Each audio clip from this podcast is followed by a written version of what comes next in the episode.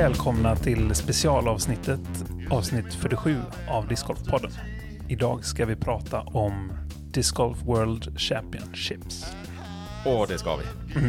Och jag ser fram emot detta väldigt mycket. Och det gör du med, Rickard. Mm. Något otroligt mycket. Jag nästan leviterar där ovanför stolen. Ja, väldigt, väldigt trevligt ska det bli. Ehm, och något som också är trevligt är att vi har faktiskt gjort det här en gång innan. Ett av våra tidigare avsnitt, avsnitt 8, för förra årets eh, världsmästerskap då. Och jag tänker så här att vi tar en liten tillbakablick eh, till vad vi pratade om då. Ja. Men när jag i samband med den här VM-uppladdningen tänkte på Utah så tänkte jag på Utah Open 2018. När Wysocki vann genom att på sista hålet sätta ett ace. Oförglömligt. Och Ja. jag tror det var lika inför sista hålet, ja. Precis. Ja, det var något sånt där att det var åtminstone... Ja, jag minns inte, var det avgörande? Det kanske var avgörande. Jag tror faktiskt att... Det, jag minns det som att det var helt Mm. avgörande. Oavsett så var det ju ett extremt sätt att vinna en stor tävling på. Något av det mest rafflande någonsin. Ja, verkligen. Över vattnet med en forehand. Rätt in i kedjorna, inga konstigheter. Och på det hålet så är det ju inte ett dåligt kast heller. På vissa hål kan ju ett ace vara ett sämre kast. Oftast är det ju att man har missat kastet lite. Ja, men jag skulle inte förvåna mig om man, om man gick för det i stort sett. Nej, det tror jag faktiskt att han gjorde. Ja. Jag är ganska säker på Ja. det. Och, och så lösa det liksom. Det, det, där, där snackar vi definitionen av pricken över i, grädden på moset, kronan på verket och så vidare. Tänk om vi kan få ett sånt avgörande på VM nu. Herregud. Jävlar vad sjukt det har varit. Ja. Nu är det inte på den banan det avgörs, men i vilket Nej, fall. det är sant. Nej. Hur ser eh, hål 18 på The Fort ut? Jo, det ser nämligen ut så att man kastar också över vattnet avsevärt mycket längre. Det är nämligen ett par fyra på 176 meter med dogleg right och OB på bägge sidor fairway och bakom korgen. Ser du hålet framför dig? Ja, men det gör jag. Jag kollade faktiskt ganska nyligen på just den här. Och man kan tycka olika saker om det hålet, men det är ju ganska utslagsgivande i alla fall. Det är det verkligen. Och det är bra. Ja, det är, det är inget så här, man ska inte veta på förhand att okej, det är redan avgjort om det är ett eller kanske till och med två, tre kast som skiljer. Här är ett sånt att du ska kasta 220 feet över vatten. Du ska ta dig förbi stora träd som är guardians på andra sidan. Du kan lika gärna kicka i vattnet även om du träffar längdmässigt rätt. Du kan dessutom gå OB på varje led i stort sett när du gör ditt inspel mot korgen. Så det kan hända saker på sista hålet. Jag leder du inte med fyra eller fem kast åtminstone, så är du inte världsmästare förrän du har spelat klart. Nej, så är det. Så är det. Ja, herregud. Ö- Och det här, vi hade ju ingen aning om vad som väntade där, Simon. Nej, om vi bara visste. Ja, det var väl för väl att du inte visste. Minns du eh, vart du var när du såg det här? Såg du live? Ja, jag jag var i min soffa och eh, det var ju väldigt sent. Eh, Jag jag kan till och med ha halvsovit lite grann för det var så pass sent. Mm. Men eh, oj om jag vaknade upp i så fall. Ja, ja när jag, liknande situation, jag hade ju så perfekt där, det var ju midsommarhelgen och jag jobbade. Det låter ju inte perfekt, men jag jobbade till 11 på kvällen och det var ju, jag satt hemma vid datorn och jobbade liksom eh, på distans. Och så slutade jag ju 11, sändningarna började halv 12. Så det var liksom perfekt att så här, gå på toa, skaffa lite tilltugg, börja titta. Och det var väl liknande, jag tror det här var nog halv fyra på natten eller någonting det skedde. Ja, Och jag har aldrig varit så vaken i hela mitt liv. Jag gick inte att sova på flera dygn efter Nej. det nästan. Det gick, ja, för mig i alla fall, ja, jag tror faktiskt den häftigaste sportupplevelsen jag har varit med om. ja, det var otroligt. Och jag tänker att vi ska ta och lyssna lite till på hur det gick till just eh, från världsmästerskapen 2021. He's way out of position. Like He's gonna have to force it though. I don't think he can. Think it's even possible. It's in the impossible range. the way Worlds ended last year, you couldn't have wrote that in a book. He's trying to make this right. You- I imagine What do you he's going to take a stab at it. He's got such great control with these left to rights with his putter. I had to like sit there and stare at after the initial reaction. I had to like process. if you don't even think it's a sport, Watching this moment has to get you pumped up. I think next to the marriage to my wife and the birth of my three daughters, probably the greatest moment of my life. He's going to need the shot of the century.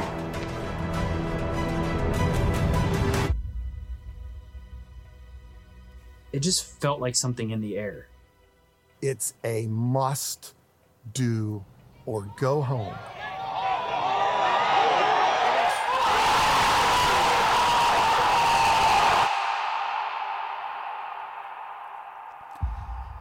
Gåshud varje gång, säger man. Hur många Ja. gånger har man sett The Holy Shot? Alltså själva kastet. Oräkneliga tror jag. Hur många gånger har man visat det för halvt intresserade kollegor och vänner och löst bekanta och folk man springer på på gatan? För få gånger. Ja, det går inte. Precis. Nej, men det här var ju alltså eh, från, det här är trailern till dokumentären The Holy Shot, ska vi säga. Precis, och den släpptes ju nu den 24 augusti Mm. eh, på The Disc Golf Network. Så gå in och titta på den om ni inte har gjort det. Definitivt. Nu har ni Mäktigt, ju, mäktigt. Då får ni ju den perfekta dubbla uppladdningen här, att ni först lyssnar på oss och sen kollar på den. Då är ni nog nästan lika uppumpade som oss inför VM i alla fall. ja, jag tror det. Ja, det där är galet. Ja. Det där är riktigt galet. Vi, vi får väl, eftersom vi pratat om det här förut och kommer prata om det här igen, men vi måste väl nämna då att vid sidan av James Conrads prestationer så, så var det ju, FPO avgjordes ju på ett nästan lika rafflande sätt först. Men det blir ju helt bortblåst i historien liksom. Ja, Alltså, nästan av faktiskt. uppenbara skäl liksom. Ja, då har vi sagt det i alla fall. Ja, det har vi sagt. Ja, det är som sagt, det kunde hända mycket på hål 18. Mm, det kunde det. Vi, vi, vi hoppades ju på det innan också och vi fick ju mer än vad vi begärde kan man säga. Verkligen så. Verkligen Oh. så. Men eh, något som var lite speciellt med det världsmästerskapet, Rickard, det var ju att det var fortfarande lite covid-vibbar över det hela. Vilket eh, resulterade i att våra kära europeiska discgolfutövare var inte riktigt där i den utsträckning som de är i år. Eh, kan vi inte bryta ner det lite grann? Det har varit intressant att höra om. Jo, så gör vi. Vi hoppar lite in i historiken här. Vi kan ju börja med att nämna också att det här eh, VMet som startar nu, det Mm. är det 40 någonsin. Mm. Det har ju bara ställts in en gång och det var 2020. Så annars har det kört på sedan 1982 för MPO, men faktiskt första gången 1983 för FPO. Det tror jag missade förra året. Ja, ja, ja. Eh, 82 var det bara MPO som spelade. Förra året nämnde jag också att det avgjorts i USA alla gånger utom en. Mm. Och det var 1987 i Toronto. Eh, 19 olika män har vunnit VM-titeln minst en gång. 17 olika kvinnor. Prispengarna har utvecklats lite också. Jag har inte lyckats se eller hitta vad prispengarna ligger på i år. Mm. Men man kan se här utvecklingen i alla fall om man tar att för första, eh, första turneringarna så var det inga prispengar alls. Mm. 1984 delades det ut första gången. Då fick Sam Ferrens som vann MPO 1000 dollar och Ramona Hale som vann FPO fick 500 dollar. Förra året fick James Conrad 16 500 dollar Mm. och Katarina Allen 10 000 dollar. Så att det har mer än tiodubblats i alla fall. I rena siffror. ja, just det. Men vi vill inte liksom bara bli en upprepning av förra årets eh, VM-historik. Vi kan ha ett litet extra fokus på européerna denna gången. Det låter bra. För förra året var det bara fyra europeer med. Mm. Kan du gissa vilka det var? Ja, det tror jag nog jag kan. Det är ju Lisott då som ändå får klassas som europé. Mm. Han var ju där. Och sen var det tre ester. Ja, inte fåglar. Nej. Es- Estrar och inte Ejdrar tänker du på? ejdrar. Ja, det är ju det är, ju, det är någon kemisk grej med just estrar. Ja, just det. Ja, men eh, estländare då. Eh, Men man kan säga ester också tror jag. Ja, det kanske man gör. Ja. Ja. ja, hur som helst. Det är en annan historia. men det var ju Silverlet, Albert Tam och Kristin Tatar. Ja, det Yes. stämmer bra. Och från fyra stycken förra året så är det hela 28 europeer med i år. Mm. Det är ju klart mycket bättre och mer kul. spännande Ja, och verkligen. roligare. Det, det förtar ju faktiskt lite när det inte är så många från olika delar av världen. Mm. Såklart. Ehm, och det är hela tre svenskar med. Mm. Vilket vi kan återkomma till senare. Men jag tänkte att vi först ska kolla hur européerna har eh, presterat i VM genom tiderna. Och man kan ju själv räkna ut 39 gånger 3 då, hur många pallplatser det har varit. 39 gånger 3 gånger 2 blir det väl till och med då, eftersom det är två klasser. Mm. Det är ganska många. Ja, det blir det. Det blir drygt, 300, eller drygt 200 tror jag, medaljer då. Just det. Ja. Åtta pallplatser genom tiderna har, har tagits av eh, europeiska spelare. Mm. Det är för, för dåligt. Det är för dåligt. Men då kan vi i alla fall som lite plåster på såren kan vi säga att sex av de åtta medaljerna har tagits av svenskar. Det är häftigt. Det tycker jag. Jag tänker vi går igenom dem. Mm. Alla åtta då. Eh, först och främst har det bara tagits ett guld av en europé. Och det vet vi alla vem det är. Alla som lyssnar på avsnitt två av den här podden vet att det är Birgitta Lagerholm. 2004. Bigge kallad. Jajamän.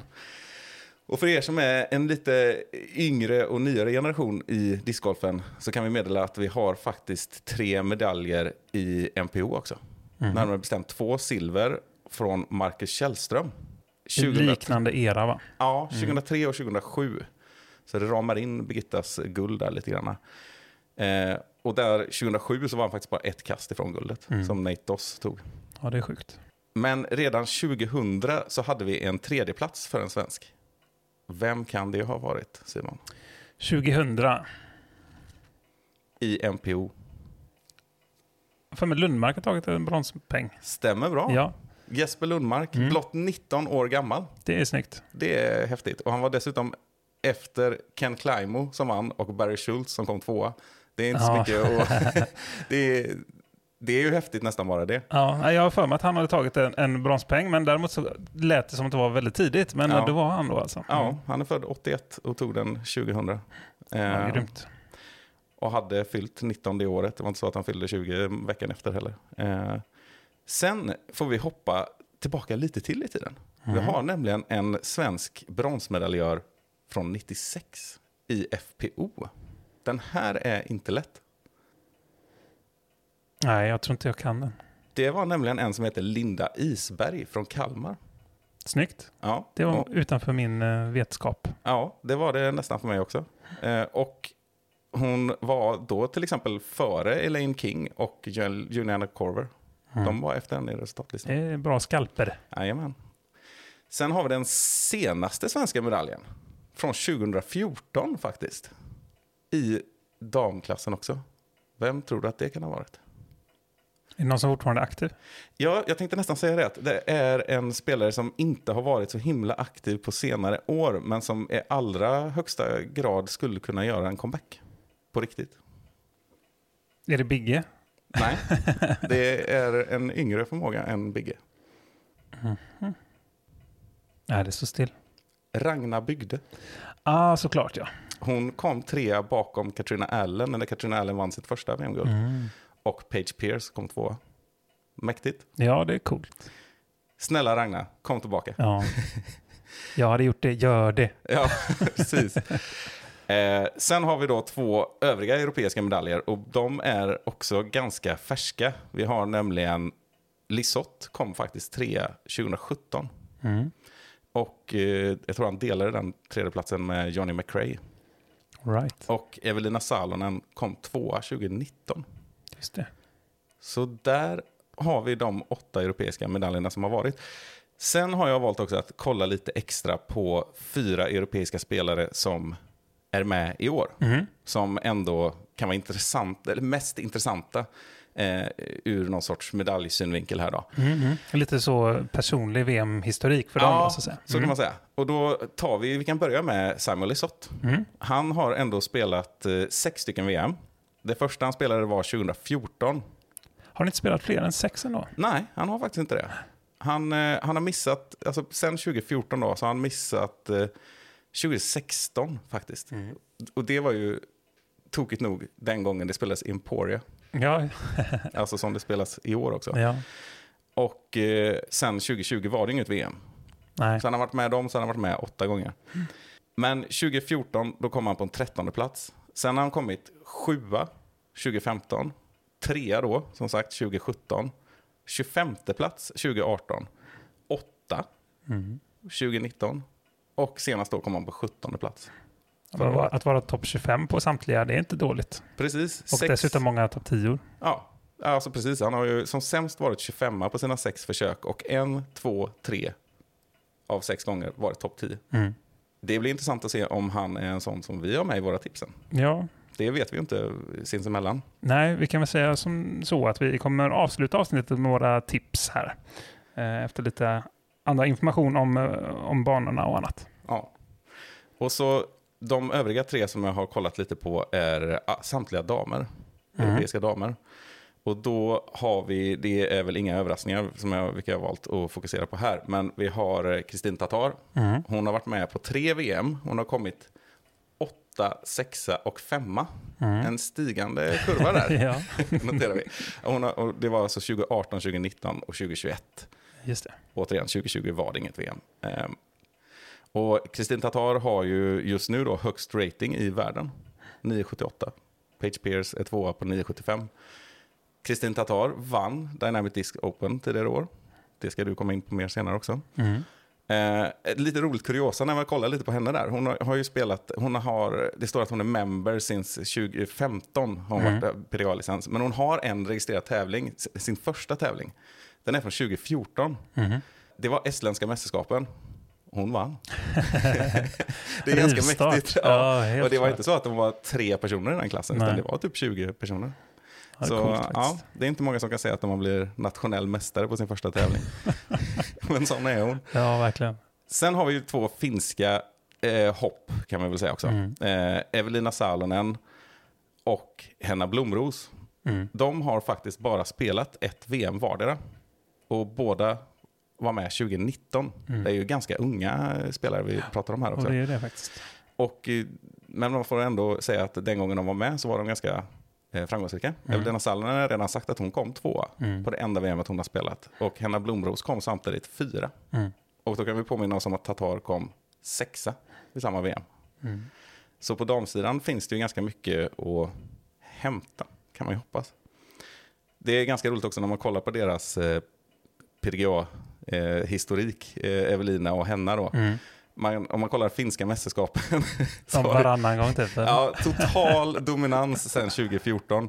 Eh, Evelina Salonen har, eh, alltså hon, det går bara tillbaka till 2014. Mm. Det var då hon blev medlem. Hon har eh, raden på finska mästerskapen då, så har hon tvåa, etta, etta, etta, tvåa, tvåa, tvåa, etta. eh, Henna Blomros eh, började ett år tidigare. Mm. Då kom hon på åttonde plats. Right. Sen har hon liksom inverterat det som Evelina, alltså etta, tvåa, tvåa, tvåa, etta, fyra gånger i rad. Och sen tvåa nu i år faktiskt, för Ja. de har spelat. Just det. Eh, men Henna Blomros har ju också fördelen då att hon har vunnit EM två gånger i rad. Mm. Dubbla EM-guld och regerande europeisk mästare. En sån kan man inte lämna utanför listan. Nej, det går inte. Intressant. Ja, så det var det om det. Ja. ja, det ska bli väldigt kul. Det är ju något extra att att följa de europeiska stjärnorna faktiskt. Ja, Just för att de också är underdogs. Every, Ja. Everyone likes an underdog, så är det ju. ja exakt. Ja, men verkligen. Och det, det, vi ska ju nämna det. Det finns ju gott om eh, herrar också Mm. som faktiskt har, kan slå till med saker. Ja, Alltså, vi har våra svenska spelare som vi hoppas ska gå otroligt bra. Men vi har ju Väinö Mäkelä, Albert Tam, Seppo Pajo och några till. Liksom. Det finns några att ta av. så är det ju definitivt. Jo, och det är ju roligt att se fler nationer också än bara eh, Estland, Finland och, och Sverige från européerna.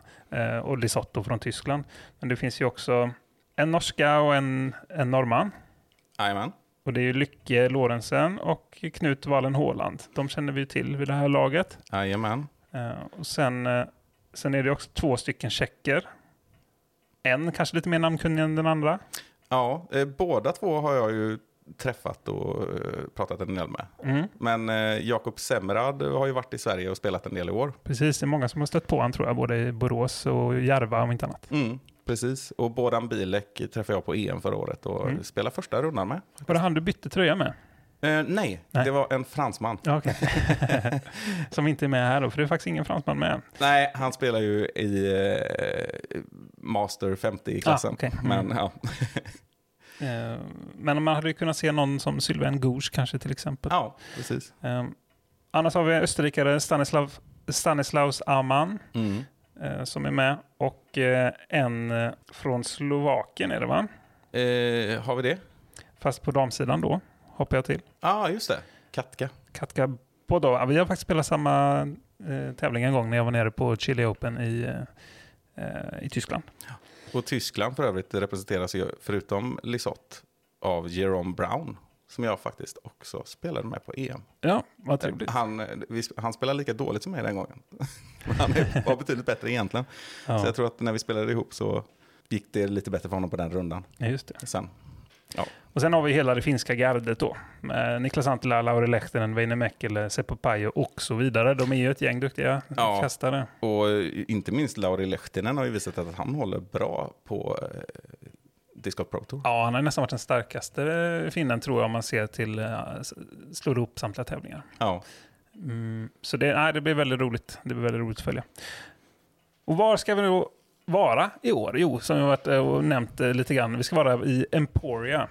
Eh, en väldigt känd eh, plats om man är discgolfare. Men i övrigt en ganska så intetsägande plats faktiskt. Eh, det är väldigt litet ställe.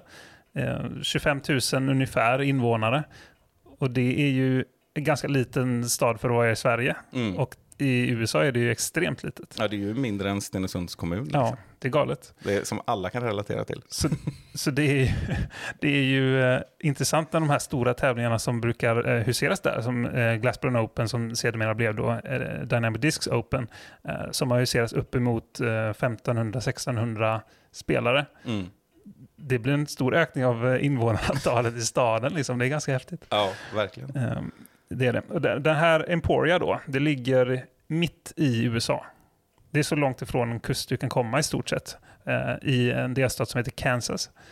Och eh, ligger mitt emellan de två något större städerna eh, Wichita och Kansas City. Mm. Ungefär en och en halv timme därifrån. Eh, Ä- Är det inte så att Kansas City också, lustigt nog, inte ligger i Kansas? Precis utan på så. gränsen, fast på andra, fel sida gränsen. det stämmer, så det blir väl Mississippi va? Ja, ja så kanske. Ja. Ja, det ligger i alla fall på, eh, i, på andra sidan delstatsgränsen, det stämmer. Vilket är lite ironiskt. Och då som vi har varit inne på, Dynamic Discs Open utspelas här och det är ju inte av en slump heller för att Dynamic Discs Headquarters, tror jag de kallar det för, ligger ju också i Emporia. Mm. Och det är väl inte så mycket mer som finns i Emporia. Nej, I alla fall inte utifrån de här det, det perspektiven. Det, det ska, glasblåsning ska ju vara en grej Ja. där också. Mm. Jo, precis. Så det är väl eh, USAs... Eller, Emporia är väl för eh, USA vad Orrefors är för. Ja, eller. Kosta Boda. ja. Precis, bra att du inte sa Costa Boda, för det heter faktiskt Costa Boda. Ja, ja. Men eh, det låter ändå bättre att säga Costa Boda tycker jag. Nej. Inte när, nej, inte när man vet det, men eh, annars så tycker jag ändå... Ja, skitsamma. Ja. Det är sidospår. Men... Eh, nej, så där kommer eh, våra utövare att hålla till. Och jag tänkte vi skulle hoppa in lite mer i just... För det är väldigt intressant. här. Nu har vi fått höra lite statistik om eh, de olika utövarna på VM och så. Men här har vi faktiskt en till statistik då att tillgå som kan säga väldigt mycket om hur de kanske kommer prestera under kommande VM. Nämligen då just tävlingarna som heter Glassbron Open eller Dynamic Discs Open. Då. Och eh, då har vi lite intressant statistik här.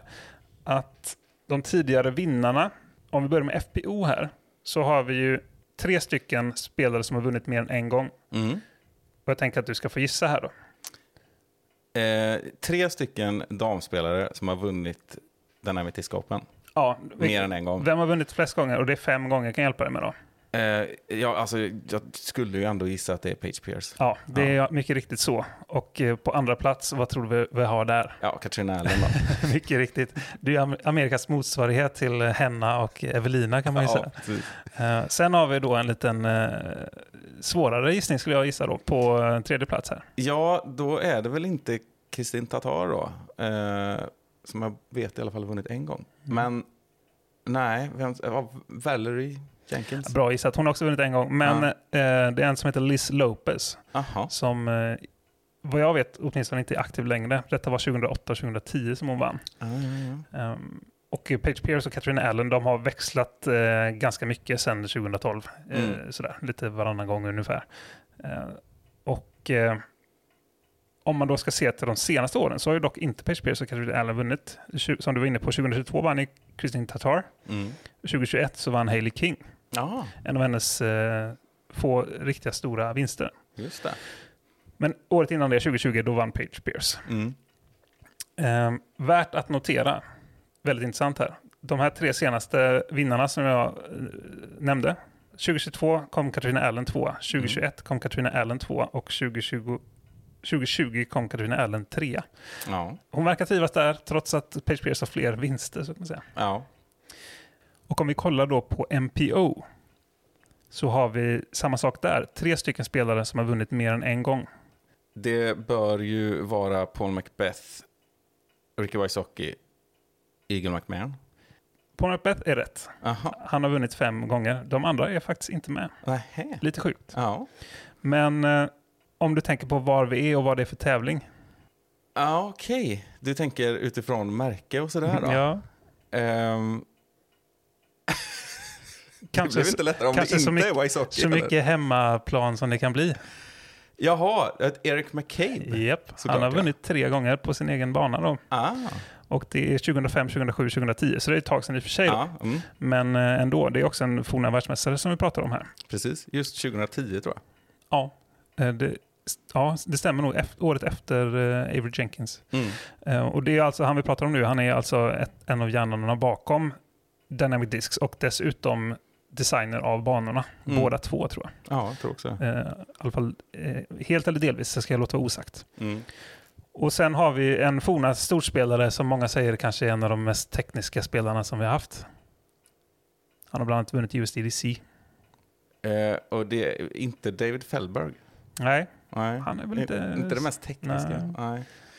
Nej. Eh, Alltså, ja, Finast teknik om man säger så. Okej. Som inte är aktiv längre. Vä- Väldigt lite om man jämför med vad han var i alla fall. Är det Barry Schultz? Nej, det är däremot Will Schusterick. Ja, ja, ja, ja, ja. Mm. Självklart. Ja, ja, ja, ja. ja. Men du Ta förstår. tillbaka, det. jag får beröm. Nu är glassbilen här för övrigt. Ja. Will Schusterick är världsmästare aldrig. Nej, vilket är lite förvånande faktiskt. Ja, det var, det var bara en tidsfråga ett tag där. Mm. Just för tio år sedan ungefär. Sen eh, har han hamnat på dekis av olika skäl och sådär. Men Ja. i alla fall, det var, det var liksom han och Macbeth som var Mm. framtiden ett tag. Och han vann 2012 och 2013 back to back. Ja. Eh, noterbara placeringar för övrigt är att eh, Lisotte har vunnit Glassbron Open och detta var 2014. Ah, så länge sedan? Mm.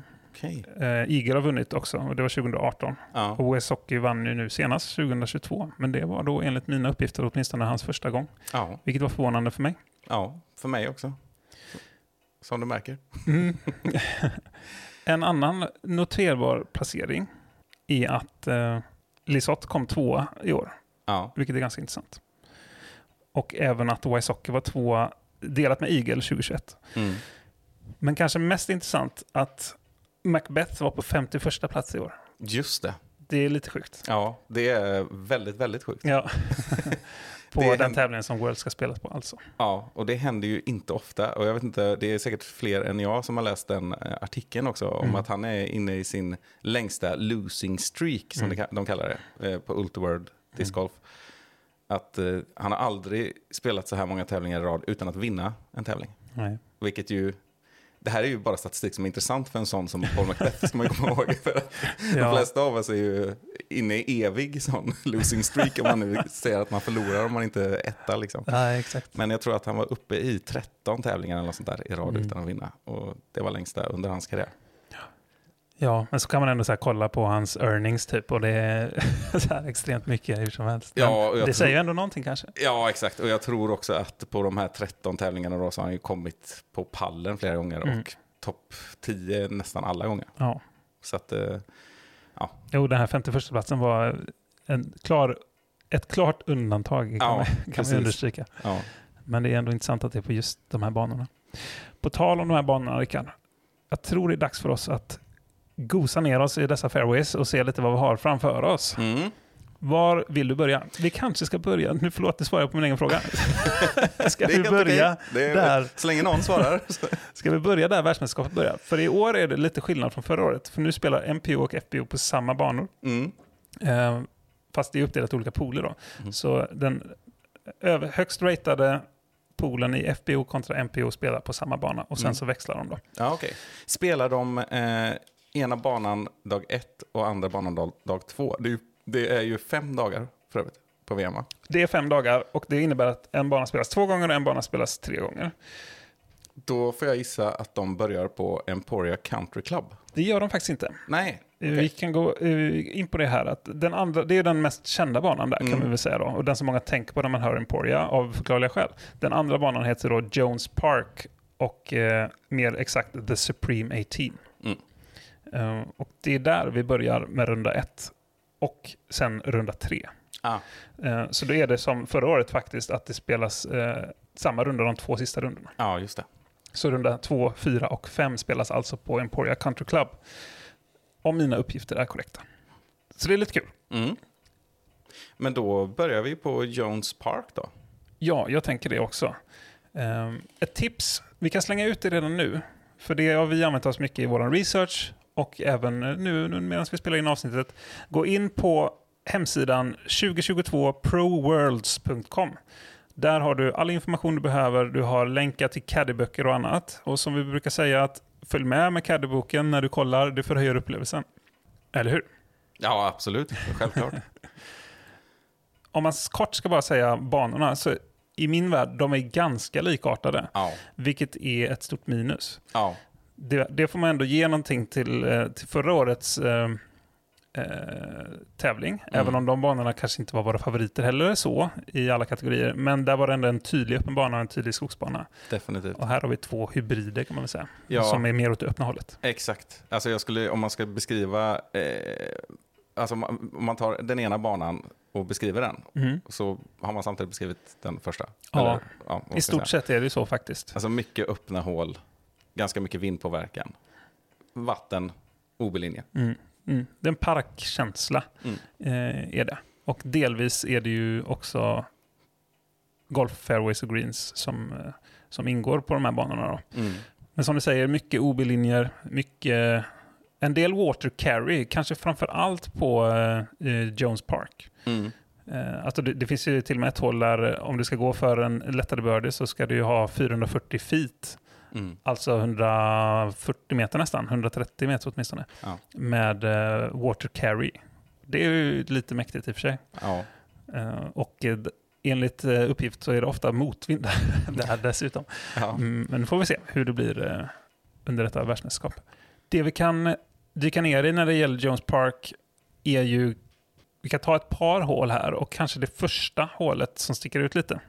Vilket är också det första vi kommer få se, vilket är ju eh, kanske mer intressant. Och det är ju ett kort, kort öhål med en liten ö. Mm. Och det här eh, är ju hål ett du pratar om ja. Ja. Och det, eh, ofta är det ganska tacksamt om man vill dra fram en bana ur minnet för folk. Mm. Så är det ju oftast hål ett man kanske ska, det är där det finns det här. Och det, det är väl en otroligt svår ö att träffa. Även om det inte är ett jättelångt eh, hål. Nej, nej exakt. Det är 291 feet, Mm. vilket är det ungefär 80 meter. Ja. Så det är inte långt. Det är dessutom nerför vill jag minnas. Mm. Eh, Och så genom någon sorts glugg. Du kan liksom inte Mm. göra en, en heiser-bomb för att fastna på den där upphöjda ön. Är det väl? Ja, precis. Det är liksom en, en gräslänt neråt som, förut, för, eh, som förresten är safe om man vill spela kort. Och sen är det som en, som en liten sänka, eller en dike är det väl nästan i stort sett. Mm. Eh, med ett gap du måste träffa och sen kommer du till en rektangulär ö som är upphöjd med någon typ av stenmur. Och sen är dessutom korgen upphöjd. Ja, precis ja. Så att det Eh, går du för acet och missar så kommer du aldrig vara på ön. Och så har jag för mig att det var lite diskussioner om det här under DDO i år, att det var någon speciell, det var inte någon vanlig mulch, alltså någon vanlig träflis Ah. som var inne i ön, utan det var någon slags gummiflis. Jaha. Som gjorde att det var lite studsigt, eh, framförallt när man gick där då. jag vet inte om det är så fortfarande, men, ehm, men där fick vi ju se för, eh, under coverage på DDO, eh, på de två feature cartsen som vi har kollat på, Mm. fick vi se åtta kast och hur många var det som klarade ön? En. Ja, och det var Zach Melton Ja. eh, som satte sin birdie och sen var det boogies på resten förutom Wysocki va? ja, precis. Han eh, lyckades ju sätta den från dropzone, vilket ju är både bra och dumdristigt. För det, där är det ju där är det ju lofta rejält om, någon, om man missar så är det väldigt lätt att du inte träffar den då också. Ja, de flesta lägger upp från dropzone. Ja. Och det kan också, alltså, det här hålet är enligt många inte så bra. Nej. Och, och det, ni får väl skapa er egen uppfattning, men det, det är lite speciellt, så kan vi säga i alla fall. Ja, men när sju av åtta feature card-spelare i världsklass inte lyckas, då det är ett tecken på någonting. Ja, det är det nog. Dessutom, Wysocki missade genom att han försökte lägga upp kort Mm. och misslyckades med det också. Mm. Det var inte tydligen, det var tydligen inte så lätt heller. Då får man kasta 45 meter i en nedförslänt och inte rulla OB. Ja, just det. Ja. Just det. Jag skulle vilja kasta in också att det, det som utmärkte den här banan lite, eller i minnet sådär också från eh, Dynamic Disc Open, det är ju att det var, det är ju en del grenar och träd som sticker ut och in på green. Mm. Alltså bland annat då på hål 8 var det ju, är det sån här, jag tror det är cedar, Mm. eh, cedar, cedarträ heter det väl. Just det. Eh, där du kan vara ganska bra bit in i cirkeln och ändå behöva så här knästå forehand-putta. Ja. Och det tror jag inte är populärt bland spelarna, säger jag, för att jag själv vill kritisera det stenhårt. Nej, precis. Man har fått eh, se folk lägga upp puttar från eh, sju meter för att de måste gå under någon eh, låg, låg, låg gren. Ja, och jag minns inte exakt hur långt det hålet är, men det är ju ett par tre hål så då, då har man ju gjort ett bra kast Mm. från tid dessutom och, och liksom inte har en chans fast man ligger Mm. några meter från korgen. Det nej, det är trams. Ja, det är lite, lite tramsigt. Men vi kan också dyka ner på hål 6, som också är en sån water carry, där eh, korgen står på en sån halvö. Och det är ett ganska spännande hål och ett, faktiskt ett ganska fint hål tycker jag. Där du, det är också sån risk-reward. Om du vågar precis komma över vattnet, det är då du är parkad.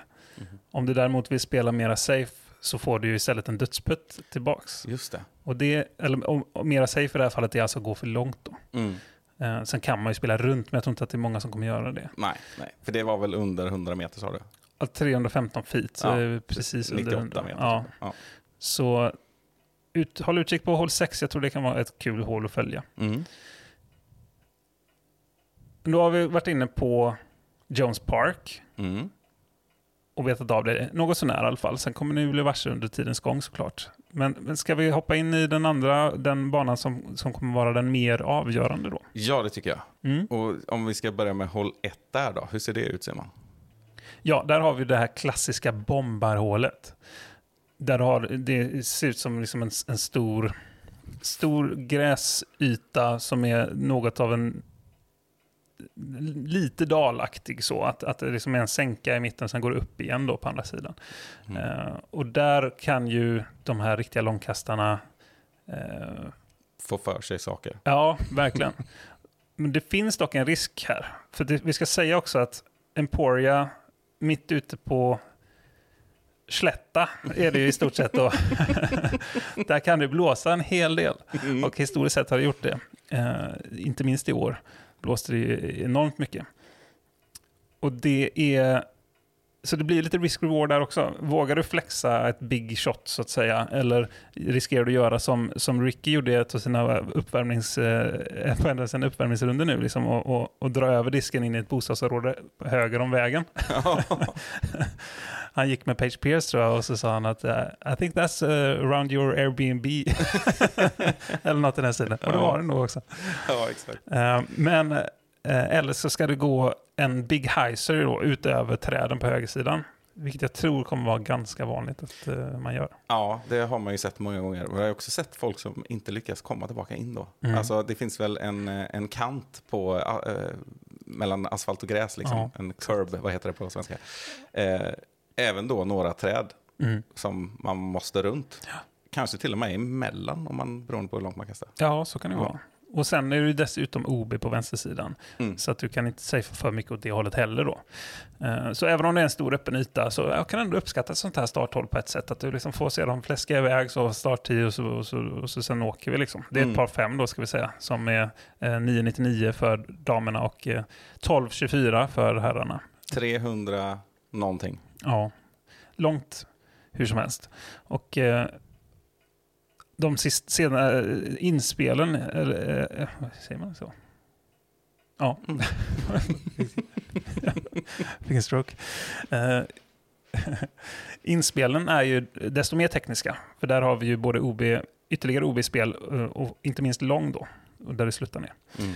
Så det blir spännande att se hur det spelas ut.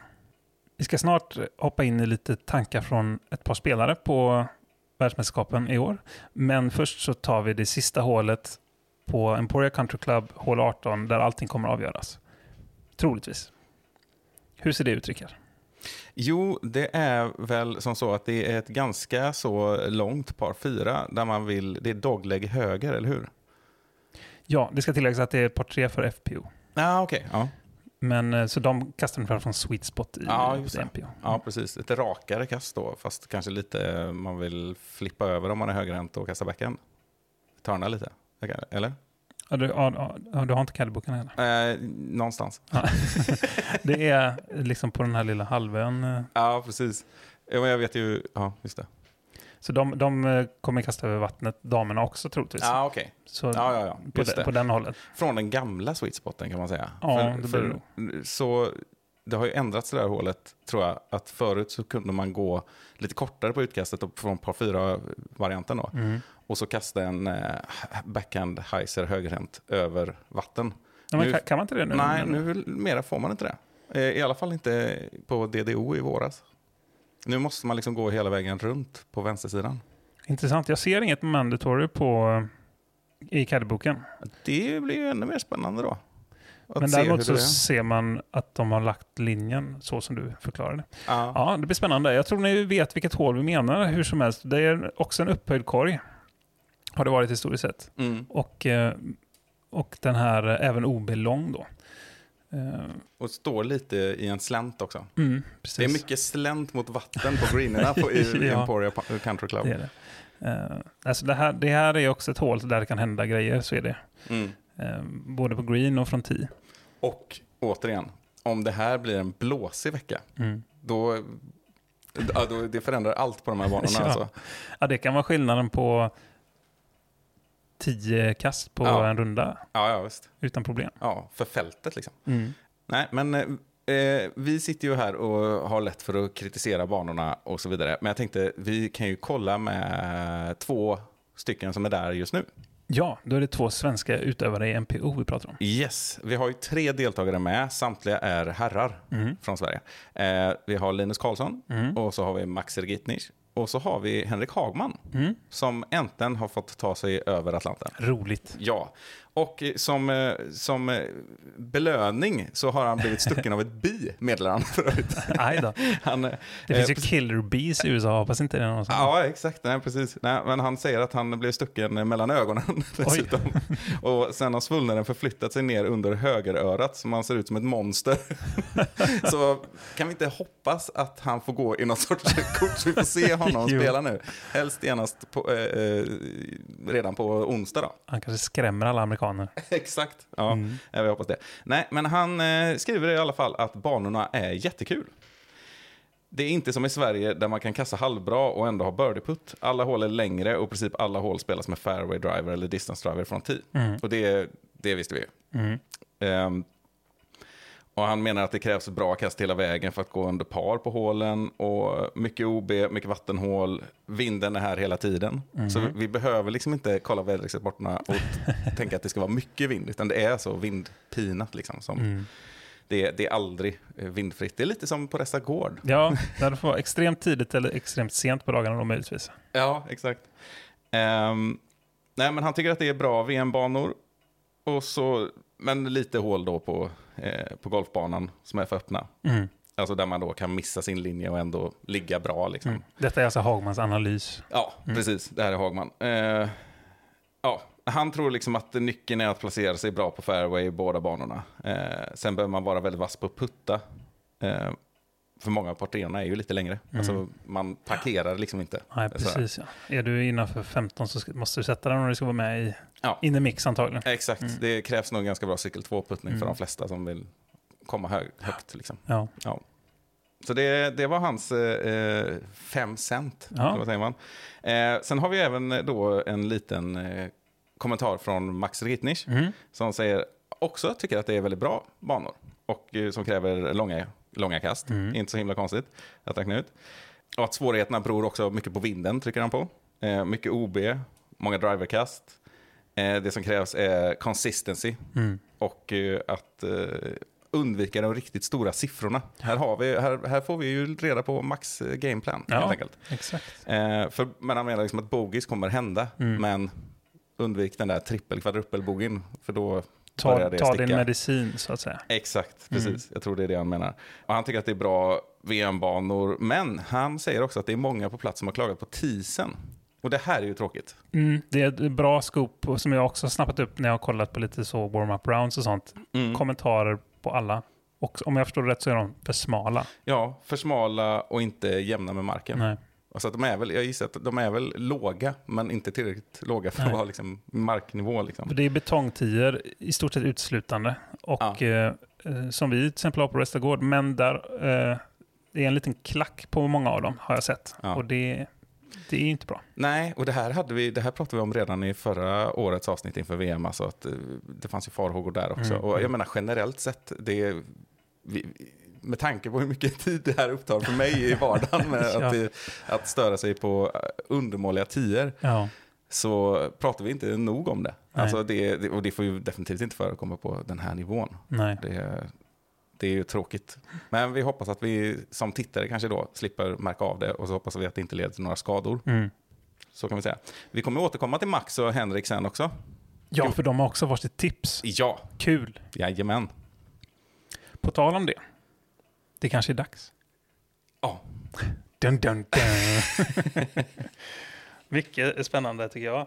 Ja, det här är, det här är väldigt spännande. Ska vi, vi, vi, vi kan få nästan snabbt recappa lite hur, vi, hur det gick för oss förra året. Det vi gjorde vi säkert i något avsnitt. Men alltså, vi, för det första tippade vi ju exakt likadant. Vi har ju precis då Mm. och eh, som nu så har vi ju inte, vi vet ju inte vad den andra har tippat. Vi har gett varandra i uppdrag att tippa topp tre i MPO och topp tre i FPO. Och så varsin bubblare. Mm. Vi återkommer till bubblarna. Men förra året hade vi exakt likadana i MPO. Vi hade Heimberg som trea, Paul Macbeth som tvåa. Och den Mm. satte vi ju. Ja, det gjorde vi faktiskt. Men vi trodde faktiskt båda två att Wysocki skulle vinna. Mm. Eh, vi nämnde James Conrad, Mm. Men tillsammans med ett koppel andra. Mm. Och det är väl det som är problemet när man ska tippa. Har du också känt av det? ja. Alltså, det är så svårt. Mm. Det är så jäkla svårt. Alltså, är det här liksom... Jag är nyfiken på, är det här året som Chris Dickerson vinner? Eller eh, Mm. ska historiens yngsta vinna, säger Mm. man enligt dig? Gannon Burr? Mm. Alltså, vet det, honom nämnde vi förra året Jag som hade en ju han bubblare. som bubblare, ja. exakt. Och det var ju, ska jag tillägga, att då var han en bubblare. Det är han ju inte nu på Nej. samma sätt. Nej, exakt. Så, och han kommer bättre än din bubblare faktiskt, om jag ska ge mig lite credit. Du Ja. hade ju Jeremy Colling. Colling, ja. Precis. Eh, och eh, det hade ju inte funkat med våra regler som vi har i år heller. Men din Nej. hade funkat. Och du var ju väldigt duktig på bubblan även i FPO. För du hade Ella Hansen. Som Just var det. rankad typ 38 då. Mm. Och kom väl 11 eller något sånt där. Så Ja. ja, du slog mig i tipsen kan man säga. De var ju verkligen två up and comers som båda nu är etablerade och, och placerar sig högt i nästan alla tävlingar båda två. Ja. Och tillägga kan vi ju, ap- apropå att du tippade lite bättre än mig. Jag hade ju inte världsmästaren Katrina Allen på topp tre ens. Just det, så var det ja. Jag hade henne som tvåa vill jag minnas. Ja, Mm. och det är ju bättre än att inte ha det. ja, men du ska ändå ha cred för att du tog med Hailey King där som Ja. eh, tvåa istället va? Ja, intressant att se vad, vad som väntar nu då. Ska vi, vilka, vilka ska vi börja med? Ska vi börja med MPO? Ja, det kan vi göra. Ja, vi börjar med MPO. Vill du vara först? Jag kan vara först. Vi börjar väl med eh, trean kanske. Mm. Och då har jag samma som förra året faktiskt. Calvin Heimberg på tredje plats. Jaha. Ja. Okej. Eh, Jag tror att eh, han kan eh, hantera vindar ganska bra Mm. med hans ganska låga kast och sådär. Och han har längden och framförallt så har han consistency som Max Rogitnik pratar om. Mm. Alltså det här med att han väldigt sällan gör en dålig runda. Sant. Så därför har jag med honom. Ja. Nej, och förra året när vi båda hade honom som trea så får man ändå säga att då hade han ju ändå en ännu jämnare säsong. Mm. Nu har det ju varit mycket mer upp och ner placeringsmässigt och sådär. Och där var han ju på lead card men han gjorde en dålig sista runda. Ja, Och eh, tappade rätt många placeringar där. Men vi var inte helt ute och cykla. nej. Jag har Ricky Wysocki som trea. Mm. Så han, han fick inte komma högre än så. Nej, spännande, spännande. Förra årets tippvinnare som inte var topp tre. Han, han halkar ju ner när han gör oss besvikna. Nej, men eh, alltså jag tror att många tippar Ricky som vinnare. Mm. Eh, Och gärna gör det varje år oavsett bana. Ja. Men här vet vi såklart att han kan spela bra. Som vi har nämnt, då, han vann Dynamic Disc Open eh, tidigare i år. Mm. Och det var blåsigt. Eh, alltså det behövs ju inte kommenteras varför han är med på topp tre. Det är ju Nej. snarare så att jag behöver försvara varför han bara är trea i så fall. Men eh, jag kan ju också säga, vi får återkomma till det, men att alltså, ja, det var ju fyra spelare åtminstone som jag verkligen hade velat klämma in på topp tre. Och sen Ja. kan man bara lottat nästan ordningen. Lite så. Det säger man nu, men när man sätter den då vet man, då är man väldigt bestämd. ja, exakt. Ja. Ja, vad har du på andra plats då? Ja, då har jag Simon Lisotte. Mm. Kunde ju fått stå som vinnare faktiskt i mitt tips. Alltså, men det, är ju, det ju frågan är där vad som är hjärna och vad som är hjärta. Och det kan Ja. vara så att han, att han är med i topp tre kanske också är mycket hjärta tror jag. Mm. Men formstark, vann i Des Moines, Mm. kan den här banan, Mm. passar för den här banan. Man vill ju ha en europé där. Ja. Och han, som sagt, han är ju, ju jämn på VM. Liksom. Tre, tre topp 10-placeringar på sex försök. Mm. Ja, och jag kan ju flika in och säga att jag har också Lisotte på andra plats. Ja, vad kul. Och eh, det blir med samma motivering i stort sett. Att framförallt formstark, passande bana. Det är framförallt de två kuggarna Mm. eh, som gör att han hamnar där. Och då blir det ju otroligt spännande nu. För det, ja, eh, vi kan ha två olika spelare som etta. Känns det som. Jag vet att vi har det. För jag har Wysocki. Ja, just det. Ja. Eh, så jag skräller den här då, att jag har inte med Macbeth i min topp tre. Nej, det är ju verkligen en skräll. det gjorde lite ont att göra, att göra så. För att dels för att jag tycker om honom som spelare. Ja. eh, Och eh, för att det känns orimligt att han inte ska komma på topp tre. Men samtidigt så, så kändes det som att ah, det känns kul att, att göra en sån grej lite grann. Att plocka bort honom. Men också det här med att, som vi är inne på, han har ju haft en extremt dålig tävling i år. Det var på de här banorna. Mm. Och han har ett losing streak och så vidare och så vidare. Han förlorade precis förra året, vilket kan sätta sig hos människor, till och med sådana som honom. Mm. Även om jag tror att han snarare får liksom eh, mer eld av det. Men man vet aldrig. Inte ens med honom. Nej, och det är ju lite så jag har resonerat, för jag har ju honom som etta. Ja, ja, man etta. och eh, jag tänker att det sannolikheten för varje gång han inte har vunnit en tävling gör att den Ja. ökar. Så är det liksom. det är rent matematiskt är det ju så med Ja. en människa som Paul Macbeth. Och dessutom så har väl jag tippat över i den andra då, att jag tror att förra årets debakel Mm. eh, gör att ingen är mer motiverad än Paul Macbeth. Nej, Otroligt nog, trots att han har vunnit fem gånger. Ah, spännande det ska bli. Ja, sen, sen en reflektion här då är ju att eh, den där fjärde spelaren som jag hade kunnat klämma in, det är ju Eagle McMahon. Mm. Ingen av oss har med honom på topp tre. Nej, Har, har, vi han varit, har han varit inne där under arbetets gång för dig? Ja, det har väl halva fältet varit nästan. Nej, men han, han, har, han har legat både, ja, han har varit på alla tre placeringarna tror jag, i mitt dokument på datorn. Eh, men jag tänker också att han, han eh, var ju urstark på European Open. Mm. Han har inte tävlat sedan dess. Nej. Han, han har också sagt att han ska bara spela VM och sen ska han spela USDGC. Det är Mm. allt som är kvar på den här säsongen. Vi, redan förra året, när vi inte heller hade med honom på topp tre, Mm. och han inte kom topp tre, han var inte i närheten tror jag, Nej. så resonerar vi ju lite grann att han är kanske den spelaren som har högsta, högsta, högsta nivån Mm. på något sätt. Och liksom är, också i kombination med att vara suverän i alla delar av spelet, från Mm. puttning till att kasta långt och, och så vidare. Men att det är någonting med fem rundor i rad som kanske blir tufft. Ja, och just att han har haft sina skadebekymmer och att han tävlar så pass lite. Visst, det kan vara en fördel, det vet man ju aldrig, Mm. men han blir ju en joker och därför kanske man inte vågar ha med honom då. Nej, exakt. Alltså för, till hans, eh, vad ska man säga, till hans fördel så verkar han vara väldigt klok med sina skador nu. Mm. Och så att den känslan man kan ha av att det är riskabelt att ta med honom för att han kanske måste bryta, liksom, Mm. den tror jag egentligen inte är så stor. Nej, faktiskt. så är det nog. Men eh, ja, Nu får vi hoppa in i bubblaren här ja det får vi göra. Den var nästan jobbigast att välja tyckte jag. För vi hade ju satt en regel här, att vi får inte välja någon som har över 1020 i rating. Så det har vi ju inte gjort, i alla fall inte jag. Nej, nej, inte jag heller. Och jag, jag gick faktiskt ner en liten bit. Jag gick ner till 1009 i rating. Oj, det var Mm. längre än vad jag gjorde. ja. Ja, Och jag har med, jag har Seppo Pajo. Eh, Ja. Vilket är eh, lite intressant eh, tycker jag själv. För att eh, att höra Seppopai och 1009 rating låter ju fel för det första. Ja. Eh, som är en väldigt duktig meriterad spelare. Men han har ju haft en riktigt dålig period eh, spelmässigt. Fram tills nyligen. Mm. Han vann sin första A-tier på jättelänge nu bara här om veckan På um, Prodigy Pro Tour i, i Finland. Mm. Till exempel. Och eh, han är en långkastare och han har rutin. Mm. Så där, det är väl anledningen till att jag valde honom som bubblare. Ja. får vi se. Och då är alltså inte så att jag tror att han kommer ta en pallplats, men att han kommer spela upp sig gentemot sin eh, rating i fältet. Mm. Det är min känsla. Otroligt bra bubblare. Ja, tack. Ja. Känns, känns spännande. Ja, Kan slå åt vilket håll som helst. då, men ja men absolut. Nej, men, och för er som är nya i sporten så ni har ju ändå hört talas om Seppo Pajo garanterat.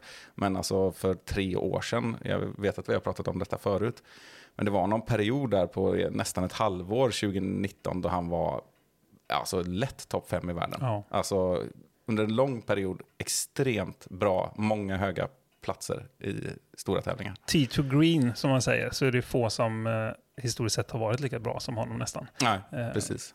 Sen har han ju sitt problem med närspelet ibland. Ja. Bytt puttstil några gånger och sådär. Mm. Får vi se vad han eh, tar fram här nu då. Ja, verkligen.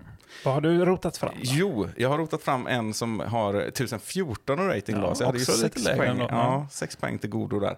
Eh, men det är en större doldis i alla fall, Ja. som heter Jason Hibbenheimer.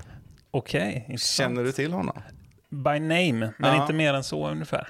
Nej, det är så att och 1014 i rating, det är hans högsta någonsin. Så jag tänker att här, är- han har någonting på gång Mm. Ja, här. ja, absolut. Jag skulle säga att om man ska...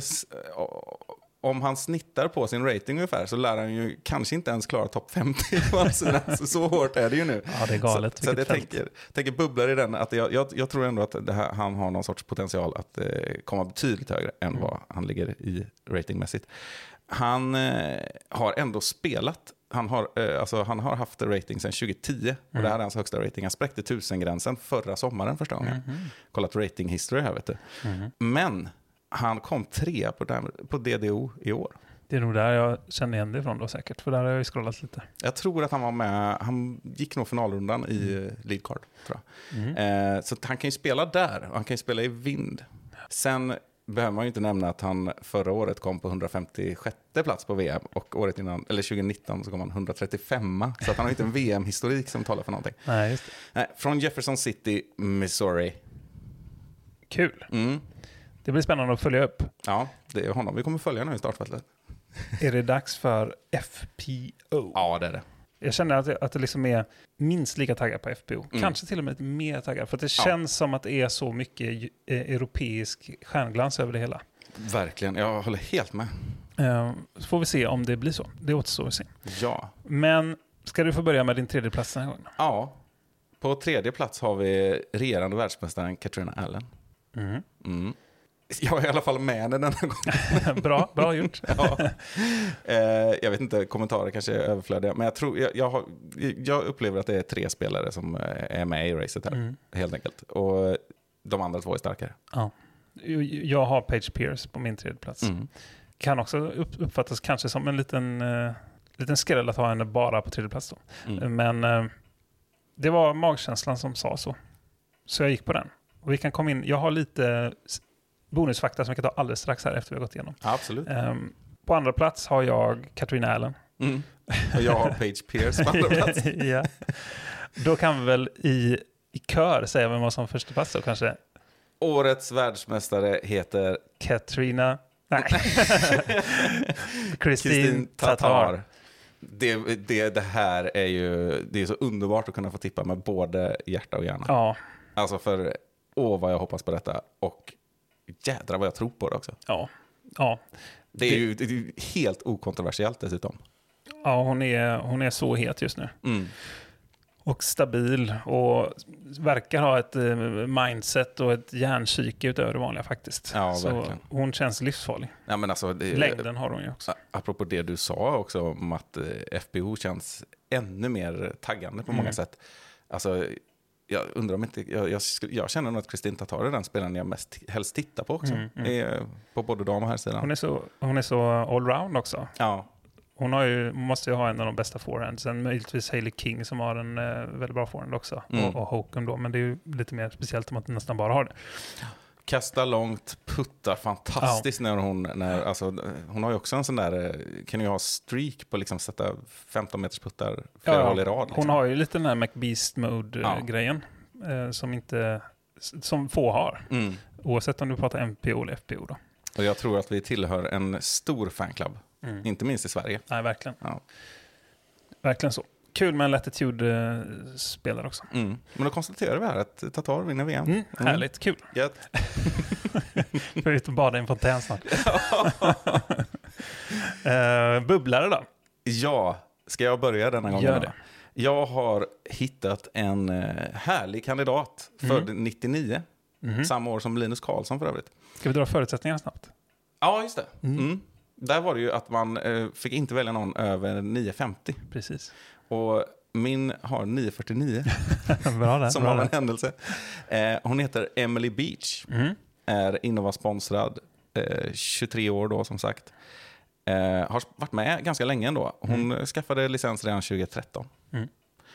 Hon som spelar så bra på Waco var det va? Så är det nog ja. Jag, har, jag, jag kunde inte eh, riktigt hinna hitta Nej. exakt vad det var. Men jag minns henne från något ställe också. Sådär. Jag tror i alla fall någon tidig tävling i alla fall. Ja, vänsterhänt ska Mm. hon också vara. Det valde du förra året också, fast då var det Heather Young. Ja, just det. Precis. Henne hade jag som tvåa förra gången. Eh, nej, Heather Young hade jag som bubblare. Ja. Mm. Precis, Precis. ja.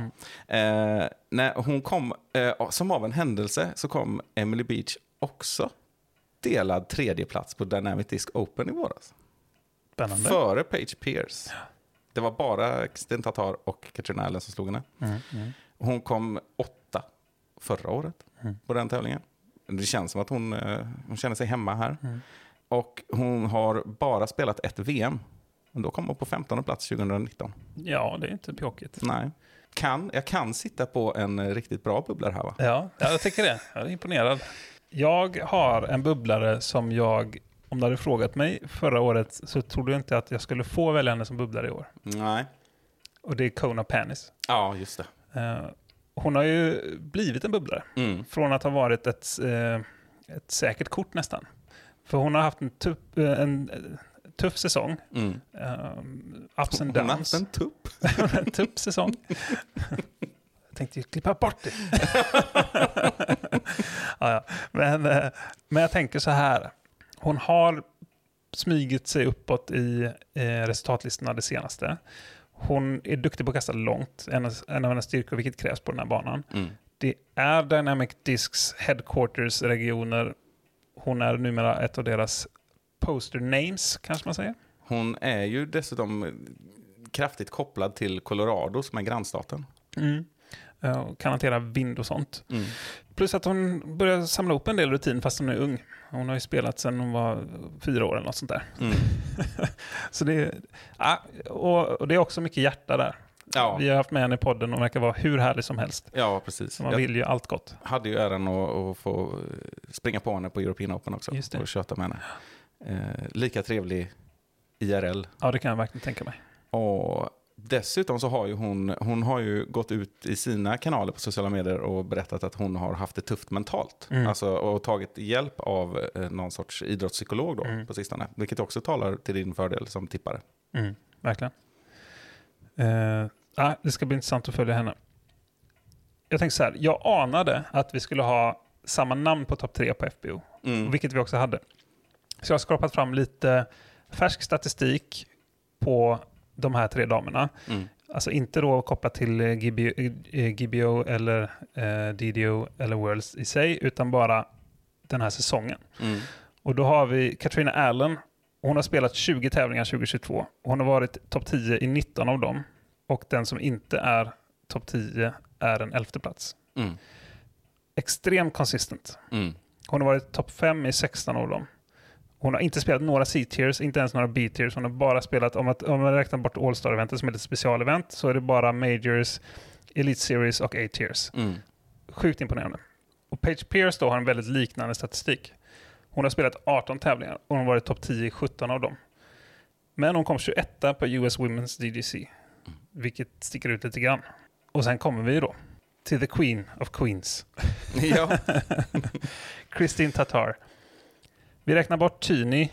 Där blev hon skadad. Mm. Då har hon spelat 13 tävlingar. Vet du hur många hon har varit topp 10 av då? Eh, 13. Ja. Vet du hur många hon har varit topp 3 av dem? 11 säkert. 13. Nej, sjukt. det är fan sjukt alltså. Hon har kommit trea tre gånger. Hon har kommit tvåa tre gånger. Hon har vunnit sju av de här 13 tävlingarna. Ja, det hör jag. På pallen samtliga tävlingar när hon inte varit skadad. Ja. Det är sjukt. Ja, eh, då vill man ju nästan återkoppla till förra årets eh, avsnitt igen, där vi båda hade då Wysocki som etta. Mm. För att just då kändes det som att trenden var sådan att, vi uttryckte det till och med så att VM-titeln är Wysockis att förlora Mm. på något sätt. Och så är det väl helt klart för Tatarerna. Ja, vi lägger all press på henne. Trots hennes skadehistorik som inte är långt på det, var inte länge sedan så att säga. Nej. Utan hon är fortfarande rehab från det. Ja, Men trots det så, så är hon det största hoppet på något sätt. ja helt klart. Så det är, det är väldigt intressant. Vill du också veta vad, vilka Henrik Hagman och Max Regitnich tror Ja. vinner? De river vi av tycker jag. Då är det som så att eh, båda tippar Tatar som vinnare i Mhm. FPO. Mhm. De, eh, de är väl likasinnade med alla oss andra, ja, övriga världens befolkning då. ja, det är ingen skräll har vi kommit fram till. Nej, det är ju så. Eh, däremot så har de olika vinnare i MPO. Mhm. Där har vi nämligen så att eh, Henrik Hagman går på min linje. Mm. Han tror att Paul Macbeth vinner efter en tuff kamp med Wysocki. Max Gitnich har en ännu mer eh, optimistisk och europeisk tro. Han tror nämligen också att Lisotte vinner. Okej, vad intressant. Så vi är inte helt fel ute genom att tippa honom två, båda två. Gjorde Nej. vi, ja, Precis. vi, har, vi har Max i ryggen. Mm. Ja, men det känns tryggt. Ja. Och vore det inte helt magiskt att inte bara få en europeisk guldmedaljör? Jo, Tänk om det... Alltså, har chanserna varit bättre än någonsin för att vi skulle kunna få två? Jag tror inte det.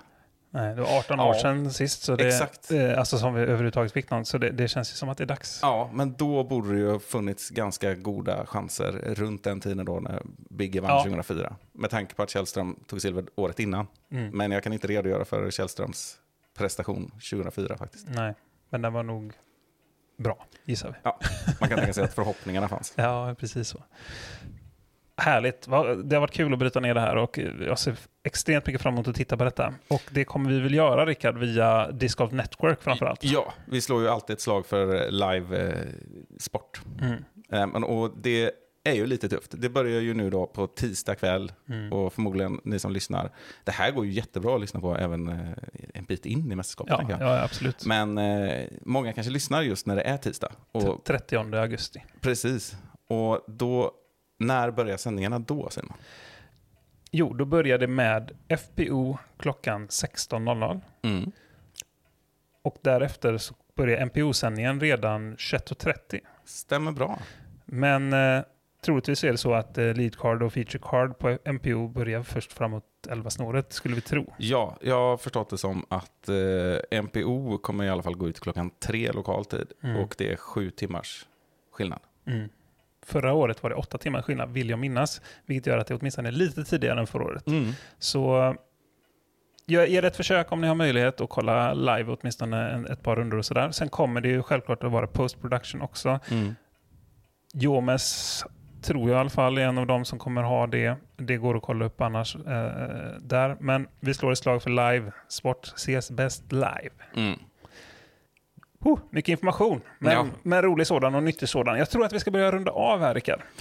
Vi får väl också säga att vi, har ju, vi hoppas ju verkligen att vi kan få några riktigt fina placeringar på de svenska deltagarna. Ja, de kommer vi följa. Och vi kan också slå ett slag för att följa med Judisk live Mm. i telefonen samtidigt som ni tittar, vilket också förhöjer upplevelsen. Ja. Och där kan man ju se inte bara då fyra personer eller fem, sex eller vad de nu ser på tvn, utan du kan ju se allihopa och följa dem hål för hål.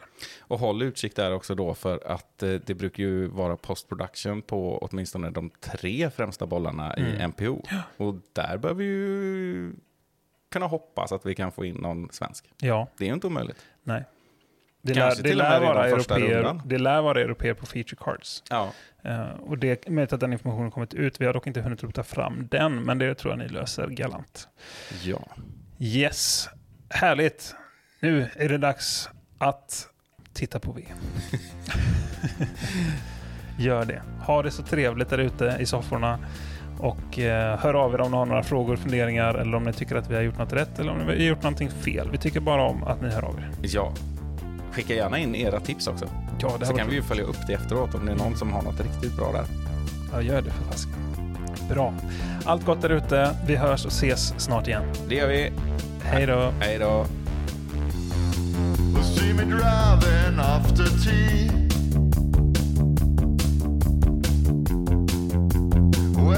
Looking good. I got a disc bag full of tricks. Yeah, I got them spinning. Listening to music you can't hear. I got my magic plastic in the air.